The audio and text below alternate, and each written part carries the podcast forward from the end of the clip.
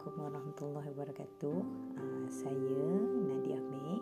InsyaAllah akan bercerita dengan semua berkenaan dengan siri kita pada hari ini, iaitu Refleksi Malam oleh Nadia Mei, yang mana kita akan menceritakan berkenaan refleksi-refleksi seharian yang saya lakukan untuk diri dan mungkin juga akan memberi manfaat kepada anda semua ketika anda mendengarkan siri-siri ini. Berkemungkinan anda juga akan membuat refleksi pada diri sendiri dan berkemungkinan juga siri ini akan menginspirasikan anda untuk berbuat lebih baik pada keesokan harinya. Jika tidak pun, ia akan menjadi satu peringatan yang baik untuk kita semua supaya kita sentiasa menjadikan hari-hari kita itu lebih baik daripada semalam. So, hari ini saya ingin berbicara berkenaan dengan satu topik yang amat common kepada diri kita sebagai manusia yang melakukan banyak kesilapan, iaitu bagaimana untuk kita mengakui kesalahan kita dan memperbaiki apa sahaja yang telah kita salahkan ataupun memperbaiki segala macam kekurangan yang telah kita lakukan pada setiap hari. Sebenarnya kalau kita lihat daripada sirah ataupun dalam Al-Quran ataupun dalam kehidupan antara manusia dan manusia, meminta maaf ataupun mengakui kesalahan itu adalah satu perkara yang mulia sebenarnya.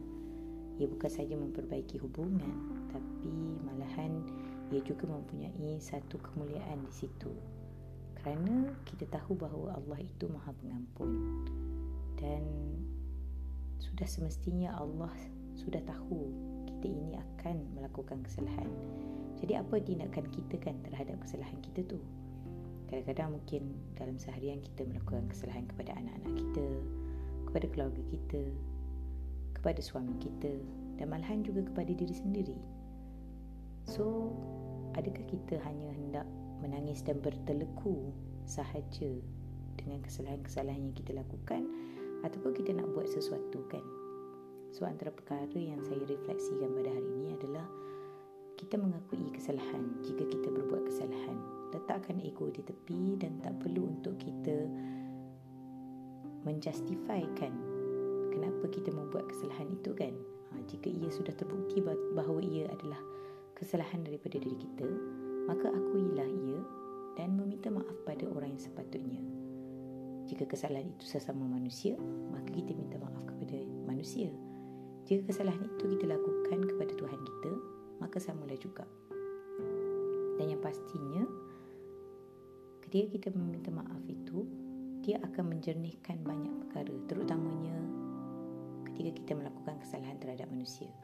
Ia akan menjernihkan apa yang buruk, ia akan memperbaikikan apa yang sudah tidak bagus, ia akan menjernihkan keadaan, ia akan menenangkan fikiran kita.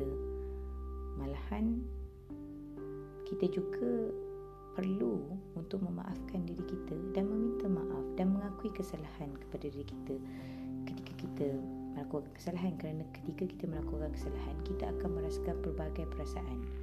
Ada perasaan kecewa, ada perasaan marah, ada perasaan bersalah.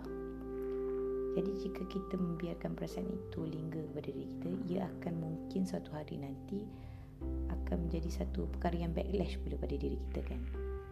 Dan jika kesalahan itu kita lakukan kepada Allah dalam kita menunaikan tanggungjawab kepadanya, maka mohonlah ampun. Sesungguhnya Allah itu Maha Pengampun dan memang sangat menginginkan, sangat menyukai hamba-hambanya yang sentiasa memohon maaf dan bermohon taubat kepada dia lah kan. Okay, so dengan itu saya rasa malam ini peringatan daripada saya dan juga sedikit refleksi daripada saya, yang mana harapnya ia akan menginspirasikan anda semua untuk terus kita melangkah setiap hari dengan penuh semangat, dengan penuh pengharapan, dengan penuh motivasi bahawa okay, esok hari akan lebih baik daripada hari ini. So sampai tak itu, insyaAllah kita akan berjumpa pada siri Refleksi Malam yang seterusnya oleh Nadia Mei pada siri-siri seterusnya. Assalamualaikum warahmatullahi wabarakatuh.